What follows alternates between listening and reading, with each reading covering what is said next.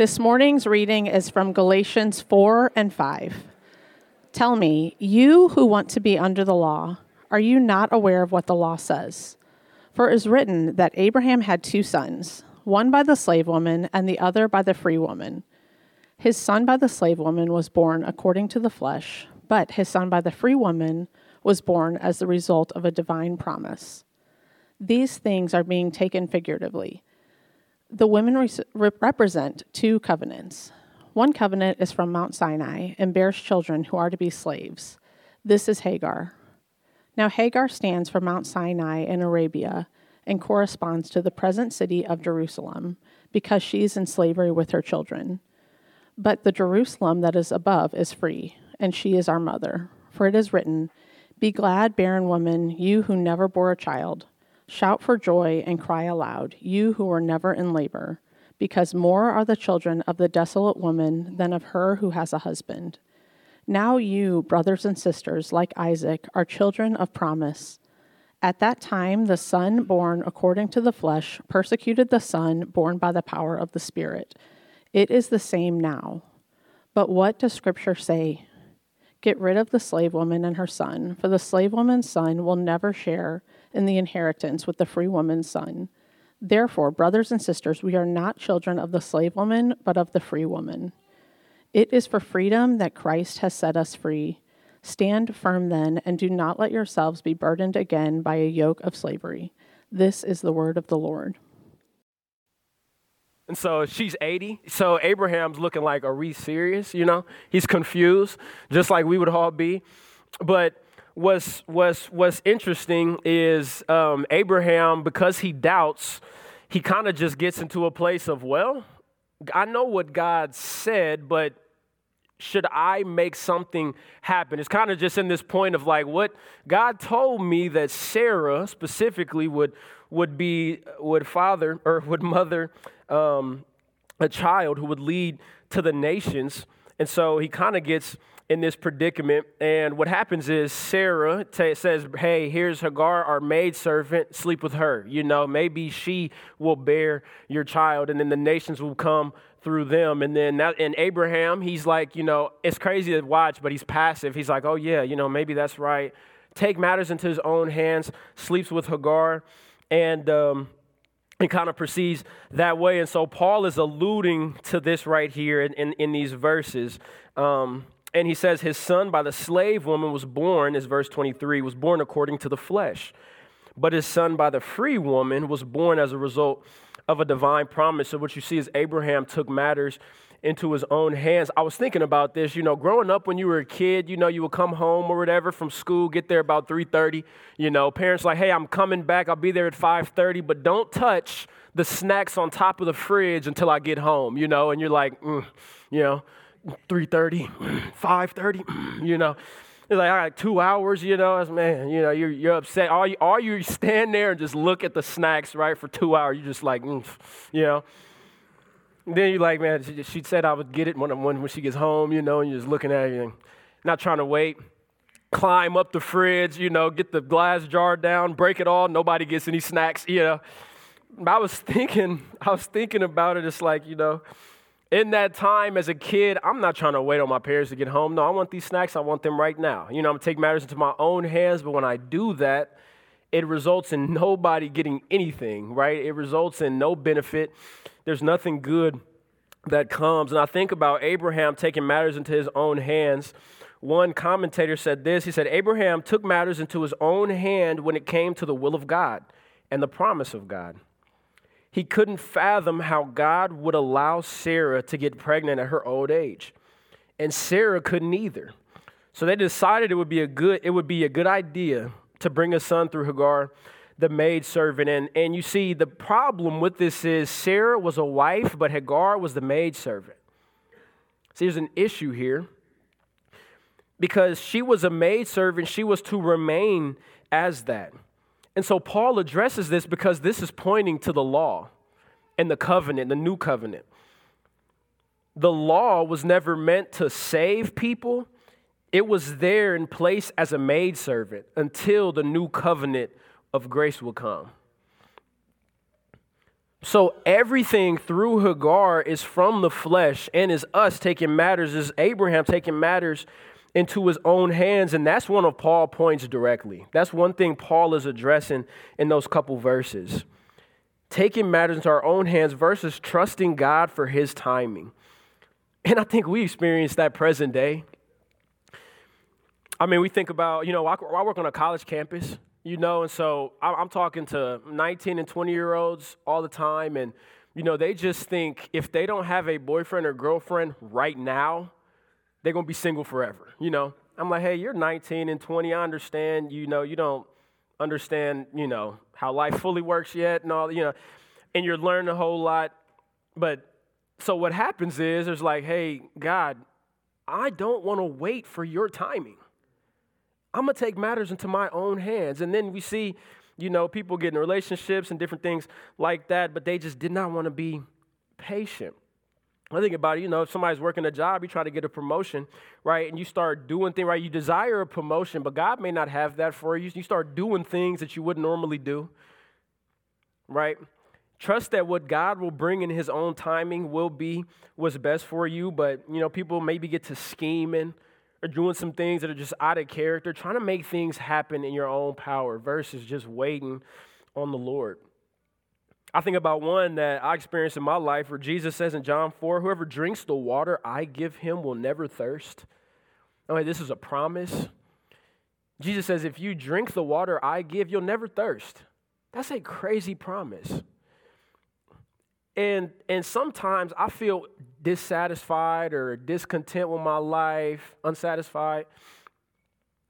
And I get to, and I think about that promise. And Jesus says, you know, you will never, you drink the water I give you, you'll never thirst. But so often I just kind of veer off and numb, numb out into things that I think will bring me temporary, quick satisfaction. Take matters into my own hands, you know. And those things don't benefit me at all, you know. They don't do anything for me. Instead of waiting on the Lord to fulfill his promise, so the question kind of is where in your own life is God asking you to wait and to trust?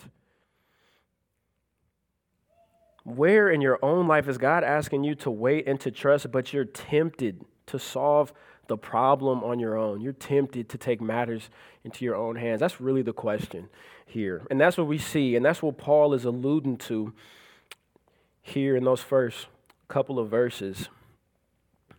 See, God has a timing for our life. We can cling to his promises and trust him for our best without taking matters into our own hands. What does it look like for us to wait on the Lord? But then what we see pretty clearly is what it means to live for the heavenly city, because he kind of goes into this decently confusing next couple um, verses. He says, These things are being taken figuratively they said the women represent two covenants. One covenant is from Mount Sinai and bears children who are to be slaves. This is Hagar. Um, and so Mount Sinai is where Moses received the command from God's, where he received the law. And so the law represents Hagar in this um, circumstance. And to this day, so what he said, to this day, currently over in Israel, a lot of the Jews, Orthodox Jewish folks, they are still desiring or trying to earn their salvation by upholding everything in the law. To this day, they are still doing every single thing in it. And that's incorrect. That's slavery. That's what Paul is acknowledging. He's saying, hey, all that you, you are doing, trying to earn your salvation and do these things that are good, all of that is off. You, you're, you're wrong. You're missing it. Um, and that's what he addresses in, in Hagar but then he goes on and he says, Now Hagar stands from Mount Sinai, belongs to the present city of Jerusalem. Verse 26, but the Jerusalem that above is free, and she is our mother. And then he goes in um, to, for it is written about the Old Testament. And Charles Spurgeon, he compares the two like this. He says, The Sarah covenant is the covenant of grace, not made with God and man, but made with God and Jesus Christ. The covenant of works was do this and live, O man. But the covenant of grace is do this, O Christ, and you will live, O man. The difference of the covenants rests here. Romans 8, 1 through 4, honestly gives the perfect picture of this. And I just wanted to read it slow because I'm it just exactly what we are talking about and the differences between the covenants and what happened with Jesus for us present day. Romans 8, 1 through 4 says this says, Therefore, there's now no condemnation for those who are in Christ Jesus. Because through Christ Jesus, the law of the Spirit who gives life has set you free from the law of sin and death. For what the law was powerless to do, because it was weakened by the flesh, God did by sending his own Son in the likeness of sinful flesh to be a sin offering. And so he condemned sin in the flesh in order that the righteous requirement of the law might be fully met in us, who do not live according to the flesh, but according to the Spirit. Just the summary right there and how he ends that. We don't live, ultimately, what Paul is acknowledging and what he is saying here is we do not live according to the flesh in works and earning things, and we live according to the Spirit. So I wanted to kind of flesh that out a little bit. What does it mean for us to live according to the flesh or to live according to the Spirit? And, and I, I would say it starts at conversion right? When you gave your life to Christ, you professed to be born again, but where did that new birth come from? Did it come from God because of his eternal purpose and promise? Or did it come from ourselves? Meaning, was it your old nature? Was it our old nature just trying to do better and working ourselves up to be our best form? Jesus, you're going to help me be the best me I can be. Was it us trying to do better or working ourselves up to be our best form? If so, you are Ishmael. That's Hagar. That's of the flesh? Or was it that you, being spiritually dead, realize you have no strength whatsoever to rise out of your lost condition? and you're completely yielded to God, submitting your life to Him, receiving His Holy Spirit to cause life into you. You see the differences there that happen even at conversion, the perspectives.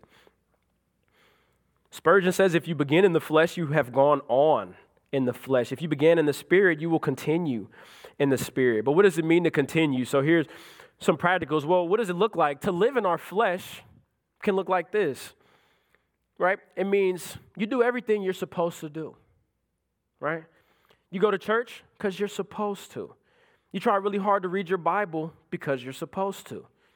You try really hard not to sin because you're supposed to. You may tell somebody about God randomly because you're supposed to. You pray because you're supposed to.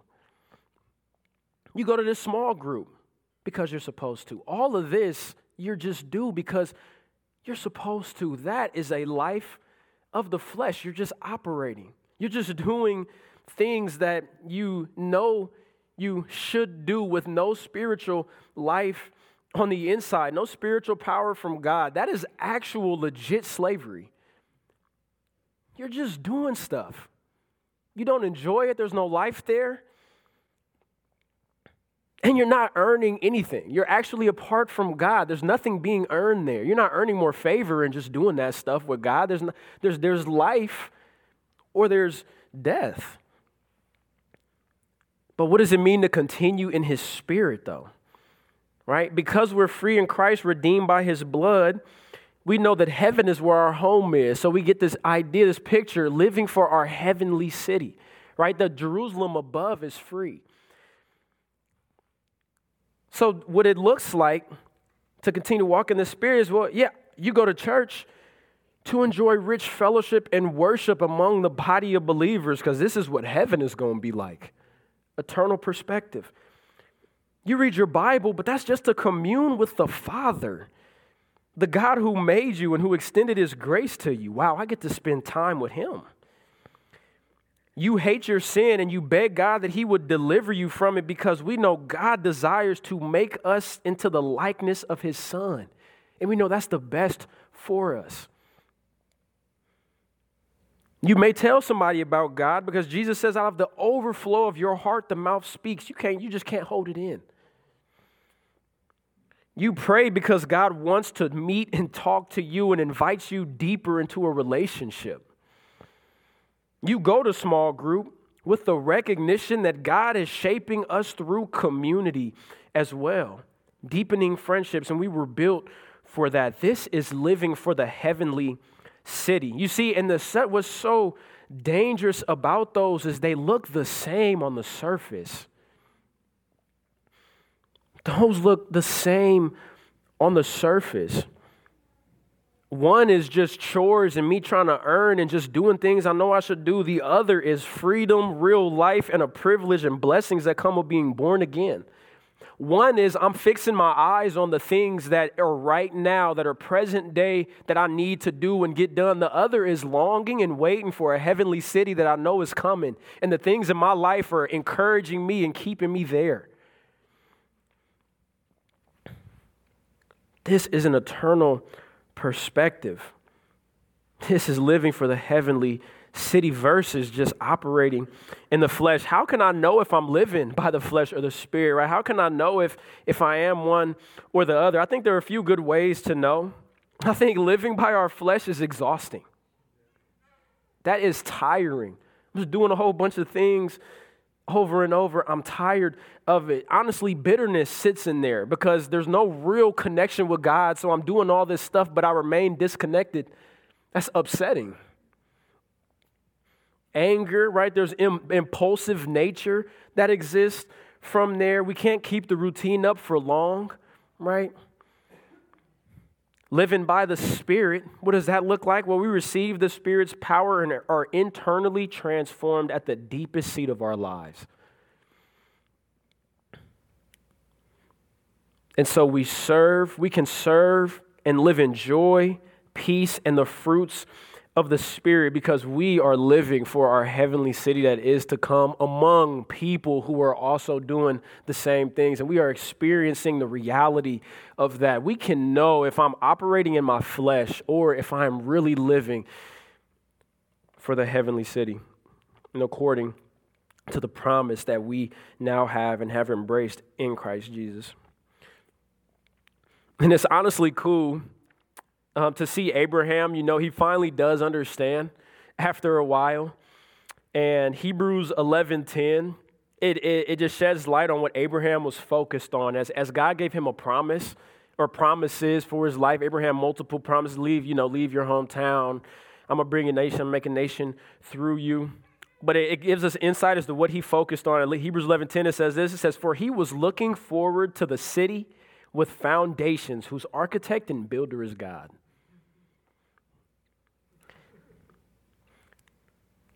Abraham was just focused on the heavenly city that is to come, and in that was experiencing all of God in this life. The heavenly city. But then, lastly, what we see here is kind of just remaining free. Remaining free. And this is honestly really crucial, I feel like, for the Galatians uh, to get an understanding of because um, verse 30 you know, he says, uh, What does the scripture say? He says, Get rid of the slave woman and her son, for the slave woman's son will never share in the inheritance with the free woman's son. What, what, what is he saying? He's saying that life by the flesh will never share in the same inheritance as the free woman's, as the life that is lived in the spirit. And we are born you know, of the free woman, the new covenant, we're born of the Spirit. He says, man, cut that off completely. And I have a friend actually who graduated from Mizzou a little bit of time ago, and he now lives in, in Jerusalem. Uh, he lives over, in, or not, well, he lives in Israel, um, Tel Aviv, but is in Jerusalem often. And he was kind of just explaining to me different things he's been learning about the Old Testament as he's been over there. And one of the things he said, he said, you know, to this day, people who, oh, the Jews who are adamant about the law, who really keep the law, he said, like Joshua 1 8 is a verse that, you know, we've referenced a lot and or talked about a lot, me and him personally. Uh, but it just says, uh, do not let this book of the law depart from your mouth. Meditate on it day and night, so you be careful to do everything written in it. He said, You know, that verse took on a whole new meaning when I saw Jews walking around and for 24 hours everything that came out of their mouth was the law. He said, to the degree in which they are walking around and keeping the law is higher than anything I've ever experienced. And so he was telling me that, be, that they, because they really believe the law, and I think this is the context in which Paul is writing to, right? He's writing to people who are literally walking around keeping this law, like it, the, it's not departing from their mouth. Every, all they're saying is coming that is coming to that that kind of shed light as to why Paul is so adamant about helping them see hey, that, that is not life. That is not life with Christ. Because that in and of itself is, is so much to do. And I had no clue, you know, that people um, were still continuing uh, to do that. So when I was thinking about this for us, though, I was thinking, you know, I don't really have a fear that any of us are in here dying to uphold everything in the law, right? We're not walking around like, man, let me make sure 24 hours, everything I'm saying is coming from Exodus, you know? It's coming from numbers in the Bible. Everything I'm spitting out is, is just literally Old Testament, you know? I don't have a fear, you know, that that's happening. I doubt, you know, y'all got some animal sacrifices taking place in your house on the weekends, you know? Um, if you do, we need to invite you up and lay hands right now, you know? pray, pray for y'all. We need to cast that out. You know, we, we uh, so we're not overly concerned, you know, with conforming to that degree of the Old Testament law, right, as Paul is addressing here. But I think that we are very tempted to conform to our sinful nature and patterns that have been bred in our life as we grew up. Because to know God is a completely new life, it's a completely new perspective, it's a completely new everything. Lost what I was about to say, so everything is new. But the principle that we do see that's powerful for us is seen in, in Galatians 5 1. And that's where Paul says, Look, it's for freedom that Christ has set us free. Stand firm. Do not let yourselves be burdened again by a yoke of slavery. And so, for us, what does a yoke of slavery look like for us? And I mean, a yoke of slavery, obviously, anything that's blatantly sinful. I mean, we live in a, in a pornographic generation, illegal drugs all the time, you know, blat- things that are blatantly sinful man, those are to be cut off when we come to Christ. So there's blatant things that we can look at and we're like, hey, these things are to be cut off. Don't let yourself be burdened by a yoke of slavery. We're free in Christ. But also, there are things that are harder to detect that are underneath the surface that kind of will live there. I think about workaholism, if that's a correct word. Working too much, you right? Right? You just you at one point were enslaved to the grind. I find my value in how hard I get after it. People look at me like I'm doing something with my life because I'm grinding. Right? You just can't quit your job, right? How do you cut that off? It's not like I just leave my job and there's no work so I can make sure I don't fall into that again. So that one is unique, but also the approval of others is unique, right? Something that sits underneath the surface. Honestly, I have to get that out of my own heart in different days. Like I'll be walking through, something will happen, and I'll be excited about it, like, yeah, what they gonna think of me, you know? And it's like, man, I hate that. But how deep does that sit in there so easily to detect? And how, how often do we function doing things just for the approval of other people? That is a yoke of slavery or finding, you know, all your value in, in achieving something, unhealthy comparison, and evaluating, man, how do I stack up to others around me? Oh, that is a yoke of slavery. Image maintenance, right? Tempted to not tell the whole truth but give 90 because you don't know how they're going to think about you. A yoke of slavery. With all these things, we'll really only be able to get rid of them by replacing it with something stronger right? Cultivating authentic, real relationships with people instead of comparing, right? Let me just be real with this person. I don't have to compare. I don't have to evaluate my life up to yours, man. I am good in Christ. I'm free in Christ. I have the freedom to be my 100% self. When it comes to work, we work to honor God, right? We represent God wherever we're at. So we want to do our work excellently, but we never want to be mastered by it. I know that I'm fully accepted and fully embraced by Jesus. I don't have to be a workaholic. Living to please God instead of living to please other people. Right? If I think about the audience of one in my life, no matter where I'm at, I have the audience of one, and it's God. No matter who's around me and what's going on, there is so much freedom in that. Knowing that God has made me and designed me and wired me, and everything about me God has put together, and now that I'm walking with Him and free in Him, now I don't have to do image maintenance. I don't got to look a certain way. God's made me who I am. There's freedom in that. Where are we tempted to be burdened by a yoke of slavery in our lives that Christ has set us free from? Is the question. You know, Paul kind of concludes, you know, that there um, with it's for freedom that Christ has set us free. And then he says, stand firm. Some of those things that are harder to detect, it's so easy to slip back into them. Oh, it's so easy. I have to, honestly, I have to get, you know, the image maintenance stuff out of my heart often. Man, God, just, I hate that. I get that out of there. But it's for freedom that Christ has set us free. He says, stand firm. Let us be free and know what we have in Christ. In Jesus, we have security in God. We have assurance. We are accepted by God, children of God. We've been digging into that, and that is so powerful. Children, God is our Father. We are image bearers. He calls us his majestic ones, ambassadors. We're loved, we're chosen, we're uniquely formed and made. We belong to him. We think about who we are in Christ, there's so much freedom there. But it's so easy to slip back into thinking the ways of the world and the sinful patterns and the sinful mind in general.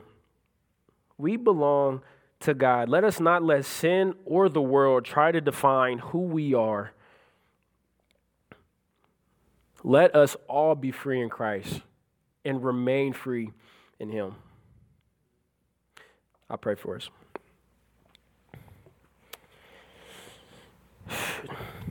Dear Heavenly Father, God, we are grateful, God, that you really have set us free.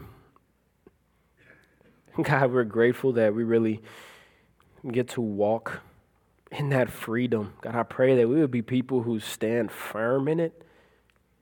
God, that we wouldn't slip back into the old way of life, God, the old way of thinking and the old way of functioning. Instead, God, we would just operate as a new creation in you. God, I pray God, that we would evaluate look at our lives, God, and see the ways in which we may live in the flesh, God, and that we would get rid of those and just live, God, by the Spirit.